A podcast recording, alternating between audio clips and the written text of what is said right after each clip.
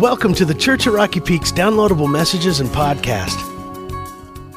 If you were here last month, we, we talked about what the Bible has to say about uh, sex, and we kind of saw that God has a very positive view of sex, which is very contrary to what kind of is commonly thought. And uh, today we want to talk seriously about what it takes to have good sex and, and, um, and kind of come at it because often I think when, when people teach about sexuality and single life, the, the, the initial thought is to come at it negatively. You know, just don't. Okay? That's it, end of series.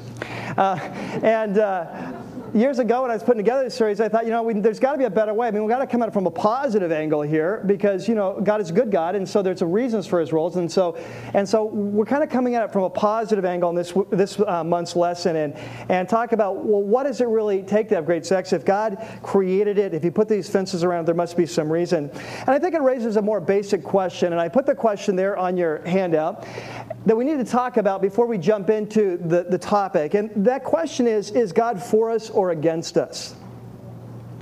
You know, I think that for many of us, and I would include myself uh, with you in this, that I think we struggle at times in our life with this question is God for us or against us? I mean, is he, is is he really good, thoroughly good, or is he holding out on us sometimes?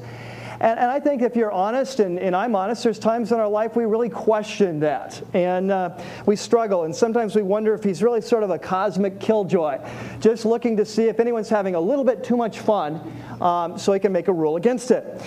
And uh, I, I, think it's, um, it's sort of understandable because when you look at human life, there's a lot of things that we really would like to do or want to do that God says you can't do. And so it's just sort of natural that we'd question his goodness sometimes. And, and, I think that's especially true when you come to sexuality, because it's such a powerful and pleasurable experience. You know, anytime you have anyone saying, no, you can't do that, you just kind of, well, why not? And are you really for us or against us? Uh, there in your note sheet, I put a quote by uh, C.S. Lewis from Mere Christianity. He, he says, Christianity is the most unpopular of the Christian virtues. There's no getting away from it. The old Christian rule is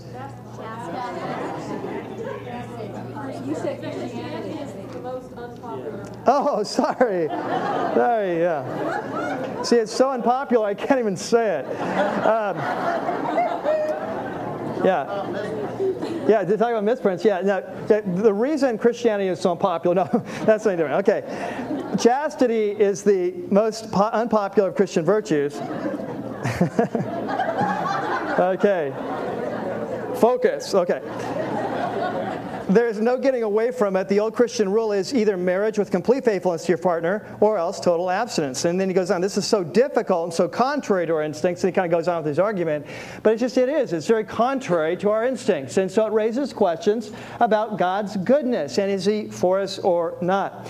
And so I think that before we, we jump into this, we need to lay sort of a groundwork, almost a theological groundwork, because otherwise uh, it's really hard to obey him in this area. And I think what the Bible would say is uh, this I, the, kind of the average man on the street, when you ask him about God's restriction or God's laws or his rules, that the average man on the street sees them as restrictive. There are restrictions on our life. Whereas we turn to the Bible, God says, no, they are protections. They're not restrictions, they are protections. Now, much like uh, uh, little kids, we, we have a long driveway. Those of you who've been to our house, uh, uh we have a long driveway. And so when our, our girls were little, they would ride their bikes. They want to ride their bike up and down the driveway all the way to the street, but we have high bushes all the way down the driveway. And so there's no way, when someone turns into our driveway, it happens very fast from a perceptive point of view. You just don't see it coming. And so we made this rule the girls could only go down certain uh, length. Now, they hated that rule because you know, they thought that you know, we were just kind of trying to restrict them, you know, trying to control their lives, where in reality, they just, as little kids, had no idea how fast a car could come around that, that corner and you could never see it. And often it's like that, that the Bible says that God's rules are protective, we see them as restrictive. I think a good example of this is the Ten Commandments. I mean, the Ten Commandments have taken a really bad rap. You know, it's people see them very much as a restrictive. But if you stop and think about it, uh, I mean, let's just kind of uh, run through some of those for a second. Um, Right now, we're all here. Uh, how would you feel about going home tonight and have someone who broke into your house and kind of stole your stuff while you were you're gone? Anyone feel good about that? No, I said no. So we, we kind of like the rule about thou shalt not steal, as long as it applies to someone else, right? Um, okay. How about this one? Uh, how do you feel about marrying someone and having them cheat on you? Anyone want to sign up for that?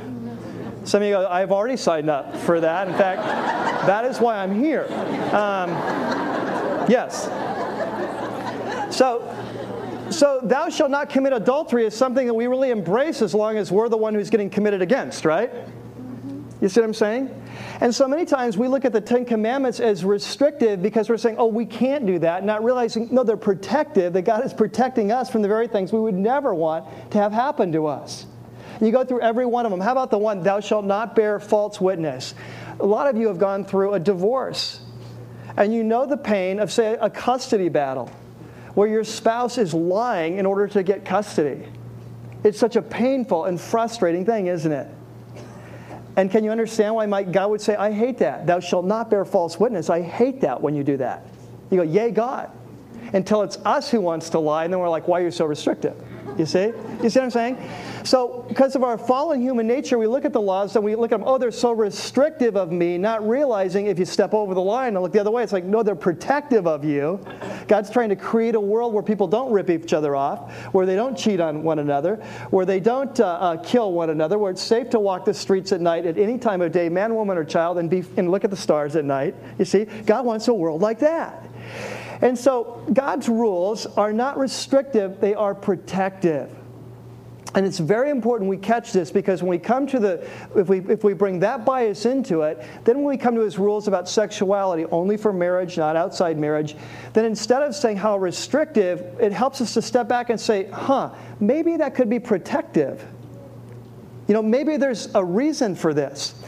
And so, what I want us to do today is to kind of roll up the, the sleeves of our mind, so to speak, and do some hard thinking and to ask the question if God has put such a high fence around this thing that is so pleasurable and so powerful, there must be a good reason. What might some of those reasons be? What is He protecting? In our, in our lives. I want you to look at one verse of Scripture, and then we're going to go to small group discussion. But if you have your Bibles, turn to Romans chapter 8. Now, if you don't have your Bibles, shame on you.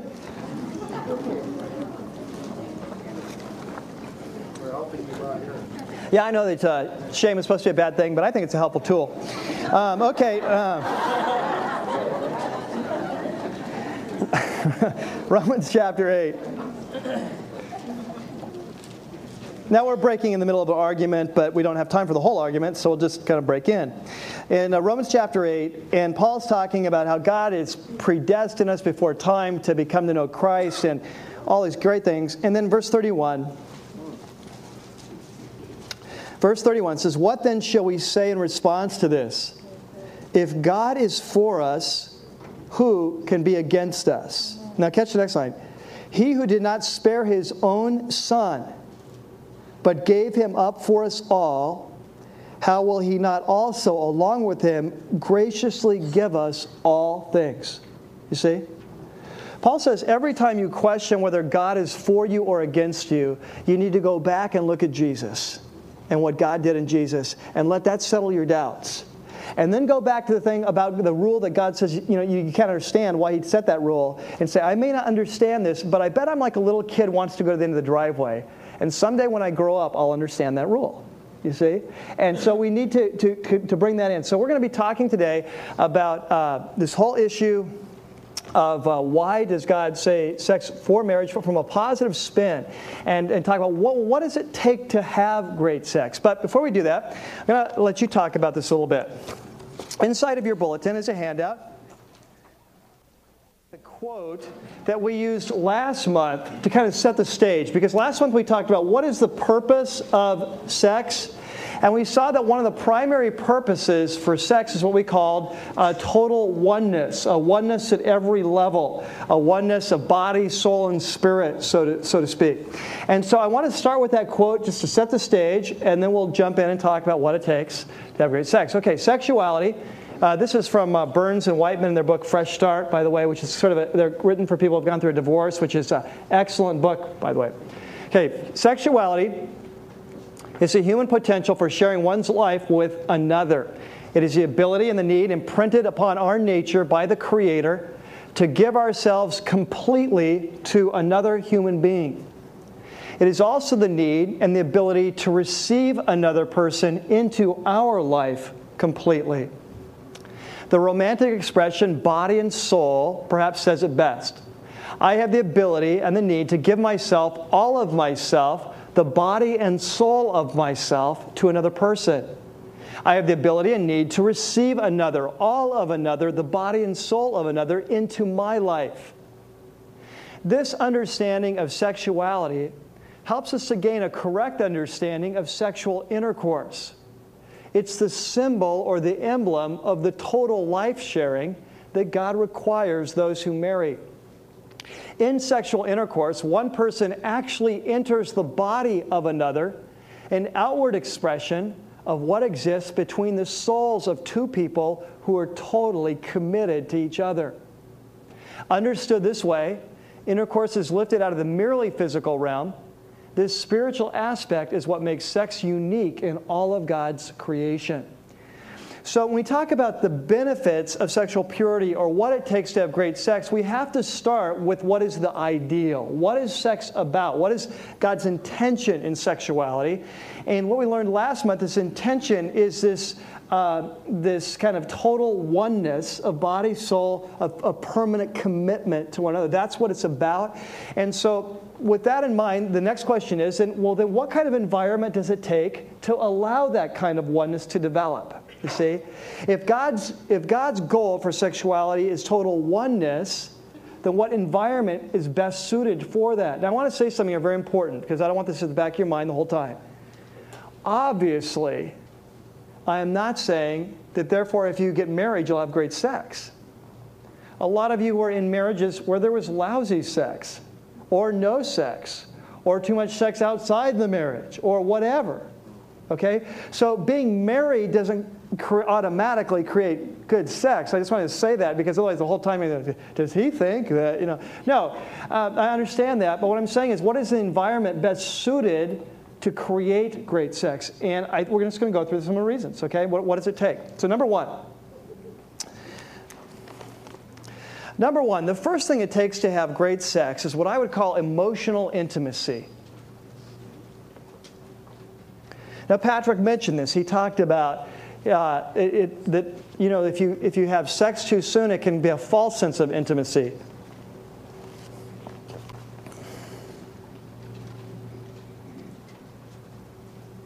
Okay, let's talk about this. One of the marks of great relationships is what I would call emotional intimacy, the sharing of souls. And this is true of any great relationship. But it's especially true in a man woman relationship, and it's especially uh, required if you want to have a great sexual relationship. In other words, to, to have um, intimacy physically without intimacy emotionally is sort of like licking the beaters of you know a chocolate cake and the frosting without eating the cake. Yeah, you know. I remember one year. I know I'm just getting off track, but one year I get up here and I just go, don't do this, and I just can't stop myself. It's just stories come. It's like they're not, like it's not in my notes. You know, there's got to be a 12-step program for people like me, speakers that can't say no. But uh, I, I, remember this one time that we had a, uh, a, growth group that we were in, like, oh, gee, you know, almost 20 years ago, Lynn and I, and, and we, it was just a really weird group. And, and one night, for dessert, they, this couple brought a huge uh, dish, you know, a huge bowl of chocolate chip cookie dough and passed out spoons.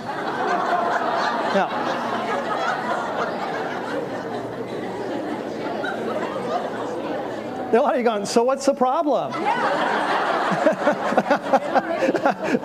well, the thing was, they knew that I loved chocolate chip cookie dough, and so they decided just to. But you know, when I was a kid, you know, you used to like my mom would make a chocolate chip cake. I'm talking about chocolate chip, but just a chocolate cake it was a great cake, and you know, I always lick the beaters or whatever, or lick the bowl. But I mean, you wouldn't just want like a bowl of frosting. You know what I'm saying? It's like some of you are going, you would? okay, man. Well, I guess that explains the sex thing, but anyway, uh, like, well, whatever, you know, it floats your boat. Uh, uh, no but you know, really, I mean, it's really good for a while. But after a while, you know, it's like you only take so much, just pure frosting. I mean, you want it on a cake, you want the whole deal.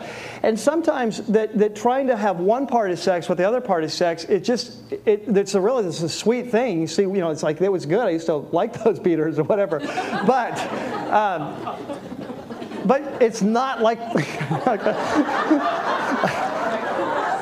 See, I told you. I told you. Okay. Moving on. Uh, the point is that if you want to have a great sexual relationship, it needs to be there needs to be emotional intimacy as well as the physical intimacy. Now, there on your note sheet, I put a quote here from Neil Warren's book, uh, "Finding the Love of Your Life," and it's a good book. Uh, on, on, you know, I'd recommend it. But he says, without question, the most important quality in a great marriage is intimacy. Uh, when you are intimate with the person you love, you create unlimited possibilities for the growth of your relationship. Intimacy has the potential for lifting the two of you out of the lonely world of separateness and into the stratosphere of emotional oneness. Conversely, the number one enemy of any marriage is a lack of intimacy. If two people do not know each other deeply, they can never become what the Bible calls one flesh. Now, see, we're, we're taking this quote, he's talking about marriage, but you're seeing what, the point here is that, that intimacy and one fleshness involves so much more than just the physical. He says if two people don't know each other deeply, they can never become what the Bible says one flesh. They will never be bonded, fused, merged, or welded together. Without intimacy, they'll be isolated and alone, even though living under the same roof. Now, the, the kind of intimacy I talk about involves the sharing of that which is innermost for two people, their deepest thoughts, feelings, dreams, fears, and joys. It's when this core information is revealed that partners become acquainted with each other's inner workings. So that's what we're shooting for in a great relationship. And the point is, when we don't connect emotionally at that level, but we try to substitute it physically, it is sort of like just the frosting and not the cake. There's, there's incompleteness, there's a lack to that uh, whole experience.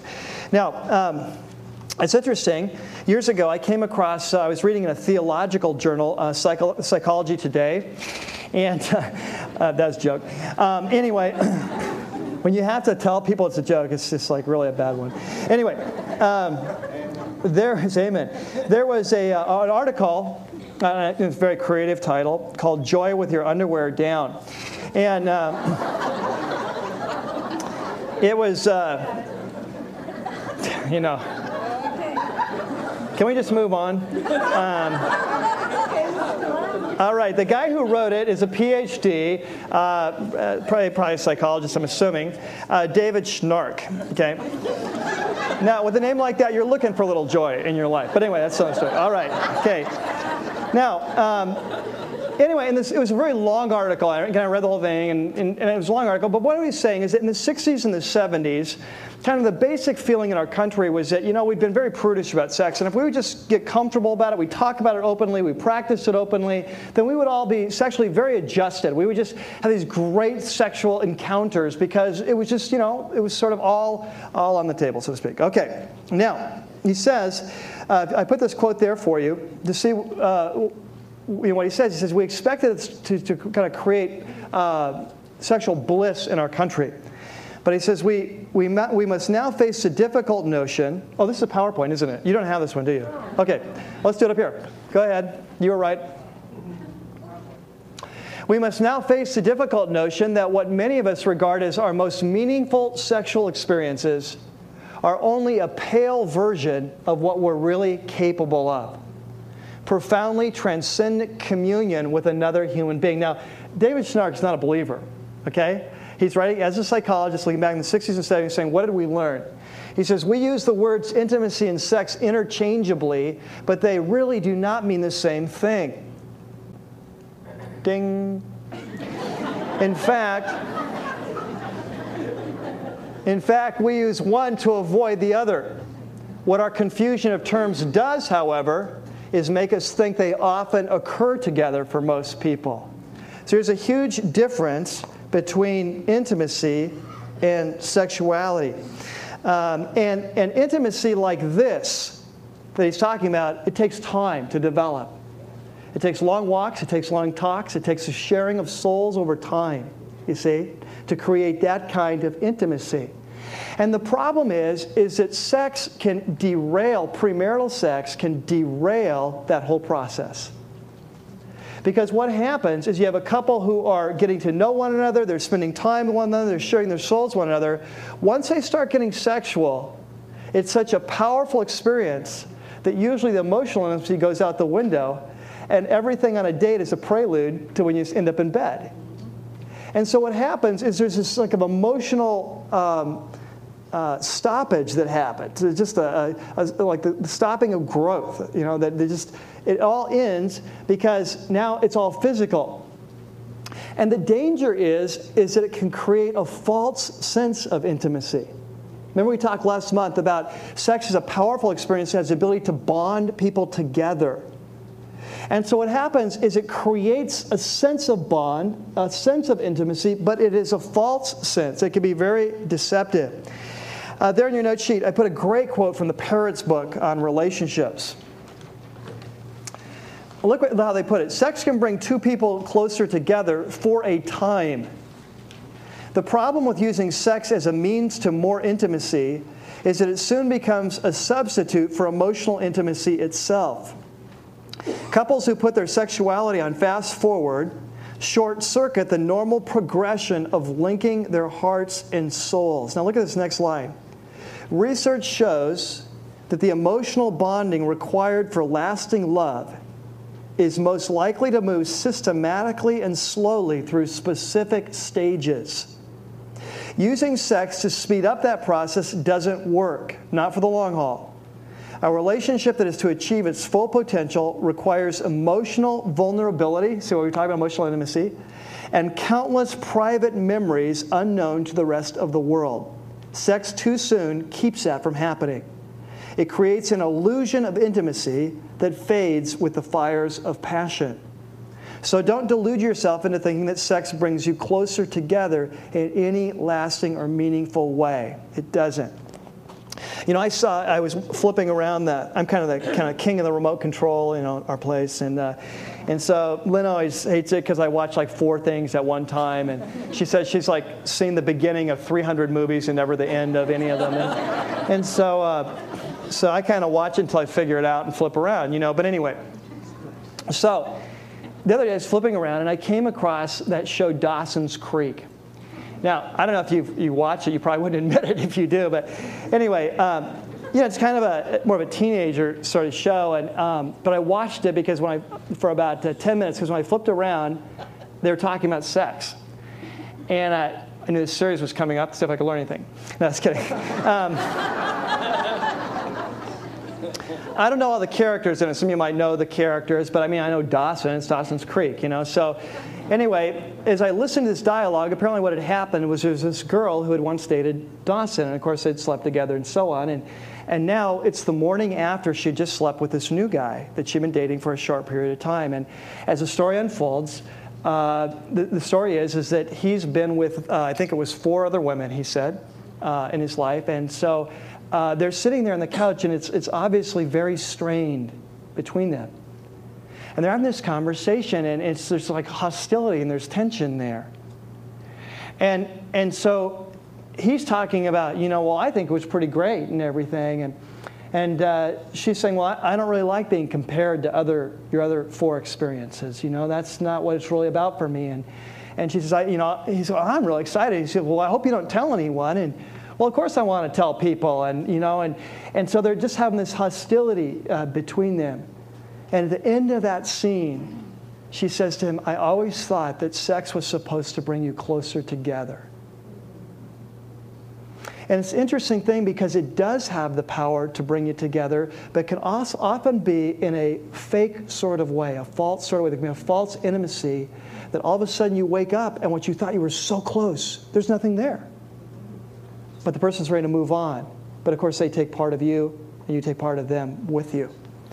Okay, well, number two absolute trust. The second thing that it requires to have great sex is what I'd call absolute trust. And I'm talking about a specific kind of trust here. I'm talking about the trust that you will not leave me, okay? That our relationship is permanent. That's what I'm talking about.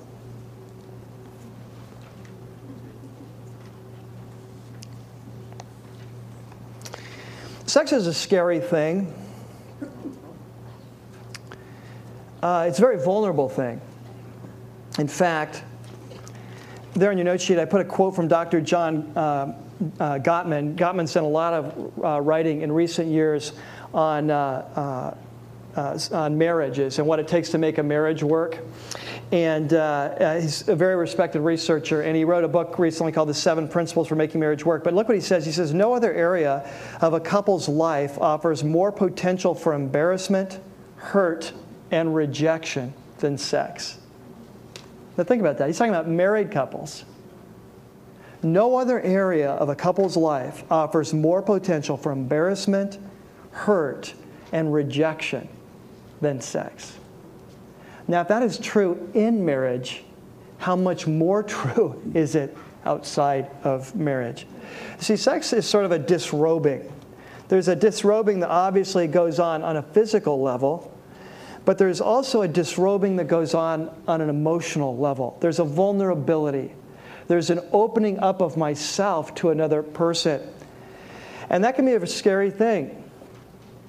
And, and for it to work right, you need to know that that person will be there tomorrow. You need to know that that person will be there for all of your tomorrows. See, that creates an environment whereby you can truly open up yourself and you can trust Himself to you. If you are not so convinced about that, then you can't open up, you can't share yourself, and, and you just leave yourself in a very vulnerable uh, position. Um, and without this kind of trust and this kind of commitment, um, what happens is sex tends to become much more performance based. And what I mean by that is that since you're not sure if this person is going to be there tomorrow, it's very important that you perform well so they are there tomorrow, right? Um, f- for women, it tends to be, am I desirable? The, the deep fear driving is, am I, am I desirable? For men, it's usually more of a competence issue. Am I a stud? Did I do well? You know, did I, did I achieve? You know? Um, but either way, it, it's a performance driven situation where I need to prove my worth to you now because if I don't prove my worth, then maybe you won't stay with me. Does that make sense? It just creates this performance based thing. And the hard thing is, is that none of us can perform well when we're under pressure. And that's kind of pressure. I mean, the whole thing is sex needs to be a thing where there's a freedom to explore, a freedom to uh, to give, a freedom to learn, you see. And, and when it's performance based, it's just not the best environment uh, for it. And that's why marriage creates the best environment, or can create the best environment for that kind of trust. And that's why lovers, why when people fall in love, what do they always say? Oh, I want to be with you, what? Forever. Why do they say that? because it's a longing in our heart. It's a huge hole in our heart. We want someone who will with us forever. And if we have forever, then we have the security we need to grow in that relationship, right? Okay. Look at your note sheet what uh, Dan Allender and Tremper Longman say in their marriage book, Intimate Allies. Why does the Bible confine sex to marriage? Is it a killjoy book, hating any human pleasure? No, sex is reserved for marriage because God, the one who created sex for human enjoyment, knows that sex is more than a physical act. sex is a physical reflection of what takes place on the level of the human soul. It intimately unites two bodies as a reflection of the union of two human souls. This level of union and vulnerability can be entrusted only to people who are committed to each other for the duration of life. Now, catch this. Sex draws to the surface a deep potential for loneliness and impotency, less physical and far more relational. And those great dangers, loneliness and failure, require a safety net of durable quality, or one will never risk the depths of the heart in the relationship. See? So we need emotional intimacy. We need absolute trust. Number three, third thing we need is high respect. There needs to be a high level of respect between the two people.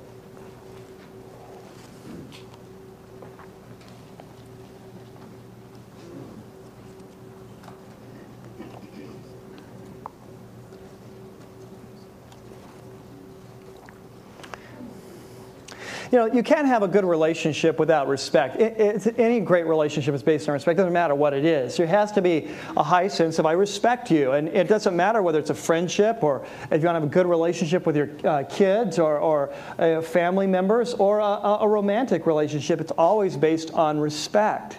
Has to be high level respect. And that is especially true in the sexual relationship. There has to be a sense I really respect you and I value you as a person. And because when we sense that we are valued as a person, then there's a whole freedom that brings to the sexual experience. If, if someone looks at it as like, I don't really value as a person, I just want to use you, well, then suddenly the whole sexual experience changes, doesn't it? The meaning goes out of it. Now, uh, so, so respect is needed in all of life, uh, all relationships, but especially in the sexual one. And the, and the fact of the matter is that uh, for most people, uh, even non believers, the people who sleep around a lot lose respect. And, and others will look and they'll say, You don't even respect yourself, so why should I respect you? Now, it's interesting. I understand that not everyone looks at it, it that way, but it's interesting, even in the secular world. You know, last month I, I, I mentioned a book called The Return to Modesty by this young, Jew, uh, young Jewish woman who writes for the uh, Wall Street Journal and so on, and New York Times, and she's a journalist named Wendy Shalit. And I want you to just listen. Just, you don't have this quote, so just listen to this. It's kind of a long one, but it, it talks about this whole issue of respect and sexuality. This is a, a, a 1998 issue of Glamour reports that, catch this, 49% of women wish they had slept with fewer men. Now, this is non believer, you know, glamour. I mean, it's not exactly, you know, Christian reading. Um, okay, so 49% wish they'd slept with fewer men, compared with 7% who wish they'd slept with more. Okay? 44% happy with the number as it is. Now, those who were happiest were generally those who, like Nina, who is 30, had one partner, her husband. A secular deal here. I honestly feel sorry for women who haven't experienced the thrill of having only their spouse as a sexual partner. As for the majority of women who are unhappy with their sexual experiences, they were for the most part like Ellen, age 29, who said, quote, I wish I hadn't given so much of myself I feel that some of my experiences thinned my soul. I love it. I've used that. I've used that phrase myself before, and I, first time I saw it in print, but thinned my soul. And, and such an effect takes time to undo. She had 23 partners. The response to this article was tremendous. A 21 year old woman from Montreal wrote, wrote in that she had had 17 lovers. The reason that was she was, quote, looking for comfort in my first year of college. A woman from Providence, Rhode Island, with four new partners in the last five months, was, quote, worried I was losing my real self. Another woman from Bowie, Maryland, wrote that, quote, between my two marriages, I slept with 20 men. Now I'm infertile, and my healthcare provider and I suspect that I may have chlamydia. She wishes, she writes, that she'd had a little less independence and a lot more peace of mind. I think even in the secular community, there is a sense that when we sleep around, we are lowering our value on the market. You follow me on that? It's a sense of, oh, she sleeps with anyone, so, you know, or he's he will with anyone, so it's no big. So there's a sense of a lowering um, of our value. There in your note sheet, I put a quote from Tamara Lowe uh, from the uh, tape series she did, Dating, Mating, and Relating. Uh, do you, do, she just said, puts it real bluntly Do you want to marry someone who slept around with a lot of people? Well, neither does your future partner. You know, it's just kind of the way it is. Years ago, I met a man named uh, Rick Stedman. Rick was uh, a singles pastor for many years. Uh, he didn't get married until he was in his earlier mid 30s or whatever, and so he was a single pastor as a single man. And uh, he wrote a book called the, uh, Pure Joy, the positive side of human, uh, of single sexuality. He tells a story in that book um, that's sort of a parable. It's a true story of a woman he knew, but sort of serves as a parable. Yeah, we want to not have this on yet. Yeah, thank you. Um, as a parable um, of, of sexuality for single adults. And I just want to tell you the story. It's a true story. It's a, a woman he knew named Pearl, and Pearl owned uh, was a, a, kind of a middle-aged lady. She was, happened to be single. She owned an antique shop, and in the antique shop, she was trying to clear it out one day. She had too many things, and she had this one beautiful uh, table. It was an oak table, solid oak table, worth probably a thousand bucks but she'd had it listed there for $500 for a long time and it hadn't sold. And, and so she put it out in a more prominent place and moved it from $500 down to $400. And, and so a man came in by the name of Ted. And he, uh, he liked the table. He looked around for a while, liked the table, came up and he said, You know, I, I really like that table. How about if I give you $300 for it? And she said, Well, no, the table's $400. I just marked it down from 500 And he, he said, uh, I know, but you know, I, I think it's worth more than 300 It's got the scratch on it here, scratch on it there. And she said, well, yeah, but I mean, it's like solid oak table. You can't buy tables like it's worth way more than that. And he said, yeah, but I have to refinish it. And she said, no, I mean, it's, it's, it's worth it. This thing is worth it. And so they go haggle back and forth. And finally he says, you know, if you just change the price on this table, I'd buy the table. And she thought about it a minute. A little grin came on her face, and she said, okay. She scratched out 400. She wrote 600. He said, What are you doing? You can't do that.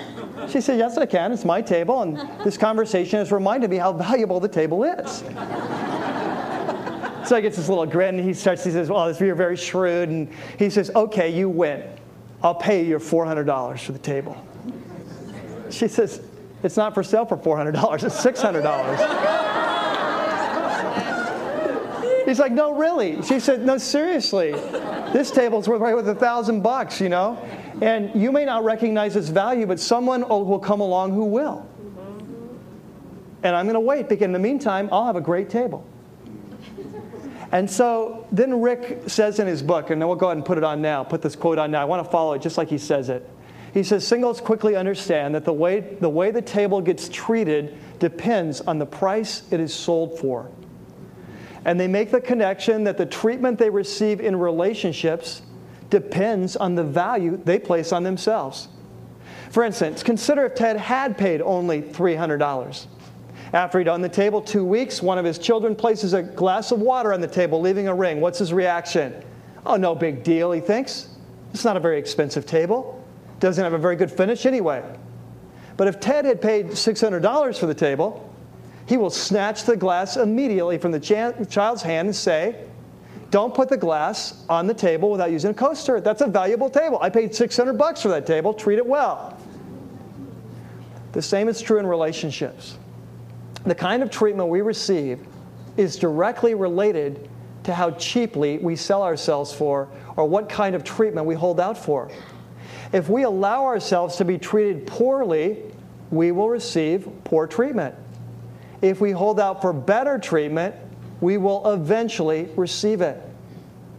See, it's not the value the man placed on the table that mattered most. Instead, it's the value the saleswoman put on the table and held out for that determined how the man would treat the table. By the way, he did buy that table. He came back and he bought the table. Okay, so what's the point here? The question is what price have you placed on your table? What price have you placed on your life? What price have you placed on your body?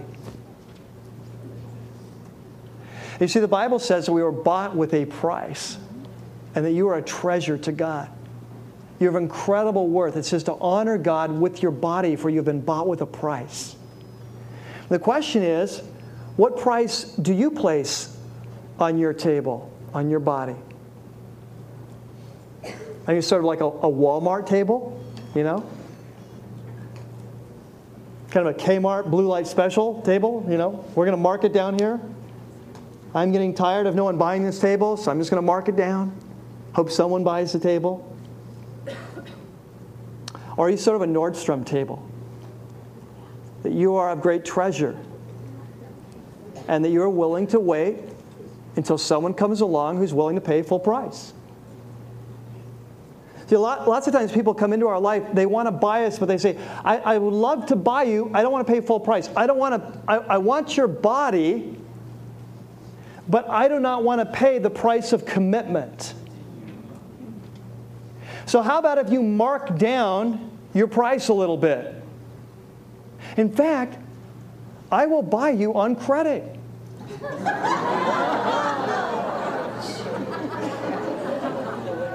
How about if I take you now and then I got 12 months to pay?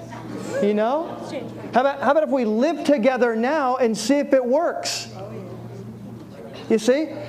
So give me the goods now, and then if it works, I will buy it down the road. You do understand that people who live together have a way higher uh, kind of divorce rate than people who don't before they marry? It's like exactly the opposite of what you'd think. So someone comes into our life and we're afraid that no one's going to come and pay full price to this table, so we either mark it down or we buy it on credit. We let them buy on credit. And what happens is then you get treated with the price that you paid for yourself. That's exactly what happens. You say, I don't value myself. I'm willing to give you myself.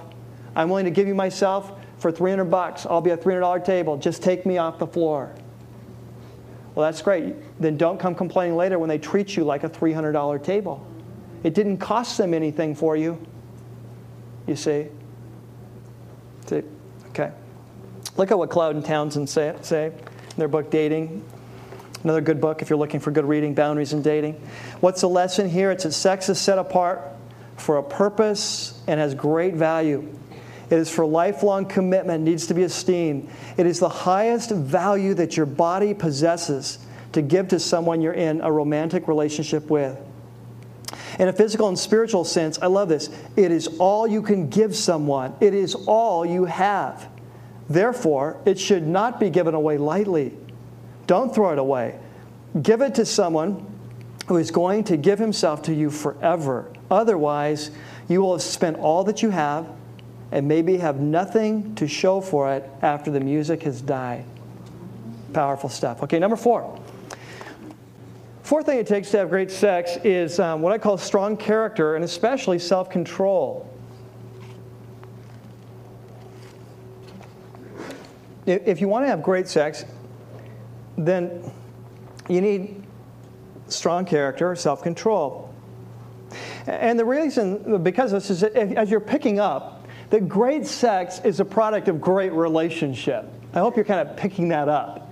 That there is no such thing as great. I'm not, I'm not saying you can't go out and have an powerful sexual encounter without a relationship. Obviously, you can. but you can't have a great sexual relationship with the intimacy and all that kind of thing. You can't do that without a great relationship. They, they just don't go, uh, doesn't work like that. And so, if you're going to have a great sexual relationship, then you have to, it takes a person of strong character to have that with. You know, a couple years um, ago, I did a series, uh, some of you were here then, called uh, Character The Secret of Great Relationships. And the basic premise of that series was it takes chemistry to start a relationship, but it takes character to make it last. And, and so it's, it's one thing to fall in love with somebody, um, but it's another thing to make that love last. And, and what determines it is character. It's things like integrity and responsibility and honesty and faithfulness and truth telling and empathy. And it's that stuff that makes a relationship last. Well, can I tell you something? That the core of character, if you boil it down, the core of character is all about self control. If you have to say, what is character all about? At the, at the core of character, it's all about self control. It's the ability to say no to yourself and to say yes to what is right. That is the core of self control. You take away that ability, there is no character. That is like the heart and the soul of what character is about. And you see, there's no greater training ground than to develop your character than, than in your sexual life. Because since the passion and drive is so strong, if you can learn how to control that part of your life, boy, you just have really built a lot into your character and become the kind of person that it takes to have a great relationship and then they can have great sex in that relationship. Uh, Cloud and Townsend, they're in their book uh, Boundaries in Dating. I'm just going to read this because they, they put it really well. It's a long quote, but it's worth it. Let's follow it. Uh, there are a few better tests for whether or not someone lives a life in submission to God than what he or she does with their sexuality. Kind of few better tests, they say. Sex is such a powerful and a meaningful desire that to give it up and obey God in this area is a true sign of worship. It's a true sign that someone is willing to say, Not my will, but thine be done. And that becomes important for a serious reason later on. Here we go. In a long term relationship, you want to be with a person who knows that they are not God and always places themselves in a position of submitting to God. What if your spouse, for example, is angry and wants to punish you or strike back at you or hurt or, or revenge? Or is tempted in the area of lust or addiction? Or wants to blow off all responsibility and revert to a carefree teenage life? Or is tempted not to pay their taxes? If that person is the ruler of his or her own soul, what is going to stop him? If he or she is a person who, no matter what the temptation is or the desire of the flesh, can be counted on to say, Not my will, but thine, then you are with a safe person. But if you're with a person who does, not, um, does it God's way only as long as it doesn't interfere with his or her desires, then you are with a self ruled person and you will always lose. Now, catch this last uh, paragraph. We cannot overemphasize the value of picking a person who has the ability to delay their own gratification. If you're with somebody who ultimately has to have what they want when they want it, you are in for a long time of misery. Boundaries with sex are a surefire test to know if someone loves you for you. Now, I want you to catch this have a great relationship, you have to have self control. If you want to have great sex, you have to have great sex with a great relationship. And one of the best ways is that develop self control. So if you're in a relationship with a person that doesn't have self control, you're in for a bad relationship, and bad relationships don't produce good sex. Does that make sense? So you see how it's like it all ties together. Okay, now number five. The fifth thing it takes is uh, time and practice.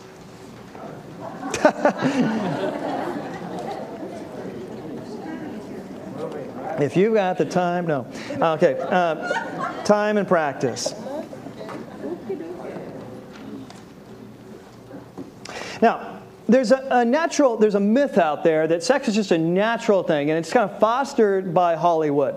And so, you know, the, the couple sees each other across the dim lit, candle lit room, and they, their eyes lock and they pair up and they go for a tumble in the sack, and it's just pure ecstasy. And that's kind of how Hollywood often presents it. But the reality is that sex is natural, the drive is natural but the development of a good sexual relationship takes time and practice. And, and, it's like, usually when I say it, most people go, oh, that's really true. But it's like, no one ever says that. But it's sort of a learned sport, you know? I mean, it's sort of, okay. Now, remember that article by David Schnarch I mentioned earlier, uh, Joy with Your Underwear Down? Who could forget that title? Okay, uh, look there, I put this quote on your note sheet. He says, In my 16 years as a sex therapist, now catch that. The guy is a sex therapist. He talks to people every day about how to have good sex, right?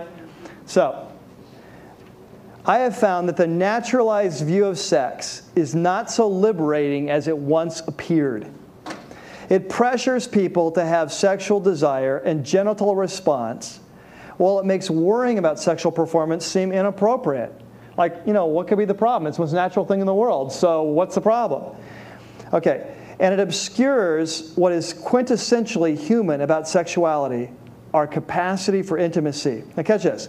The sex that comes naturally is reproductive sex. Intimate sex, however, is a learned ability and an acquired taste. You see?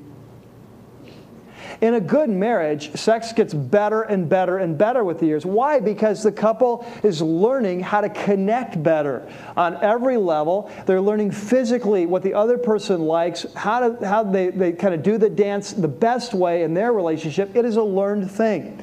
And so you need to be in a relationship that provides security for that for the time and the practice of that.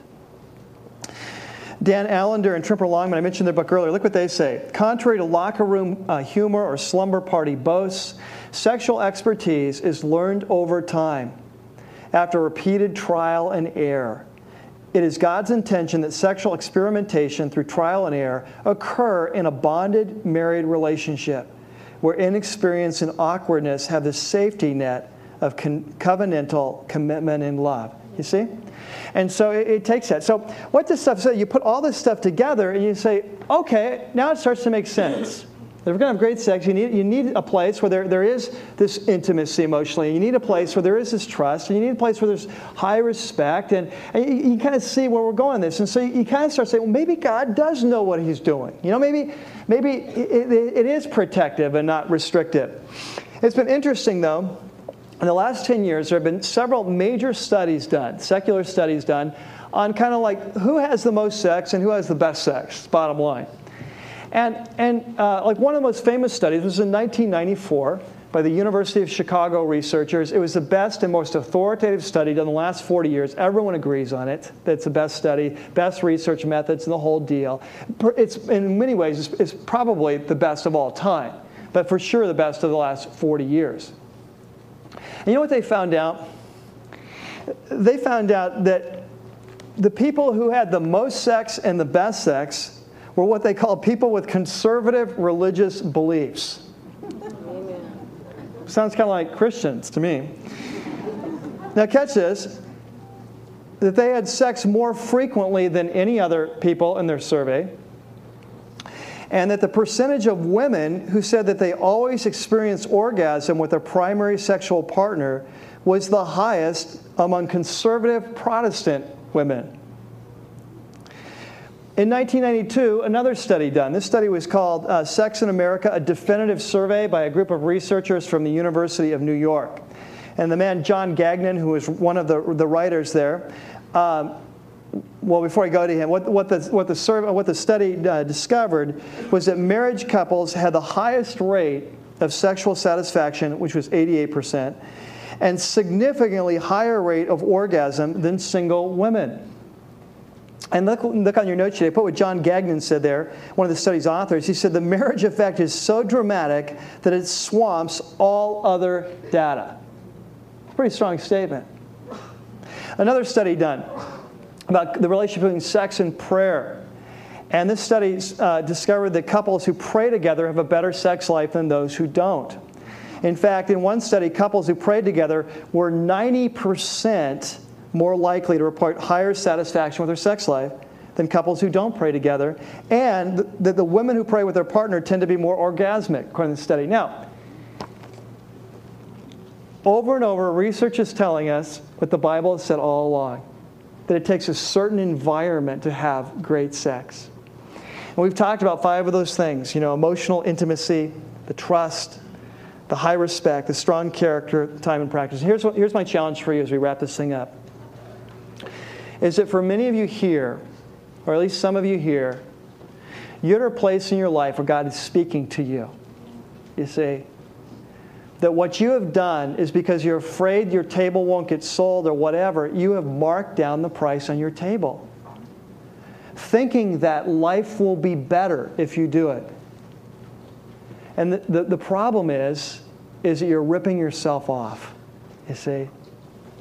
And I want to challenge as we go through this series. You know, next month we'll talk about, we're going to talk about the flip side. Today we talked about the positive side. The flip side next month is the high cost of sexual morality. We're going to look at it from the negative side. Okay, so we've looked at the positive benefits this way. Let's look at the negative effects. What happens when we break God's restrictions? We'll put on that, those lenses and come at a different angle. But my, my hope and prayer for you, would be, for many of you, that maybe for the first time in your life you start taking God seriously. That there's something that I've said, something the Holy Spirit said to you, something that, that just clicked. It said, you know, here tonight, I'm going to draw a line in the sand. From this point on, I am buying into this. I, am I'm, I'm, I'm buying it. I'm not going to compromise. And you see, if you do that, then God will begin to heal, and that thinness of soul we've been talking about, He can begin to thicken your soul again. You see? And prepare you for what He has for you. Let's pray together. Lord, thank you for this time, and uh, thank you for uh, this topic. And it's certainly an important one. And we just want to give ourselves to you and uh, really be obedient and open. And Lord, we pray that you take these things, apply them to our heart, make them very real to us, give us the courage to embrace them. We pray this in your name. Amen. Well, that's going to do it for this week's message. We hope you've enjoyed it as much as we have putting it together. Please visit us at rockypeak.org where you can download more messages or have your questions answered. Remember, you can subscribe to our weekly podcast for free by searching for the Church at Rocky Peak from within the music store in your iTunes software. For lead pastor Mike Yearley and everybody up here at the Peak, thanks for listening.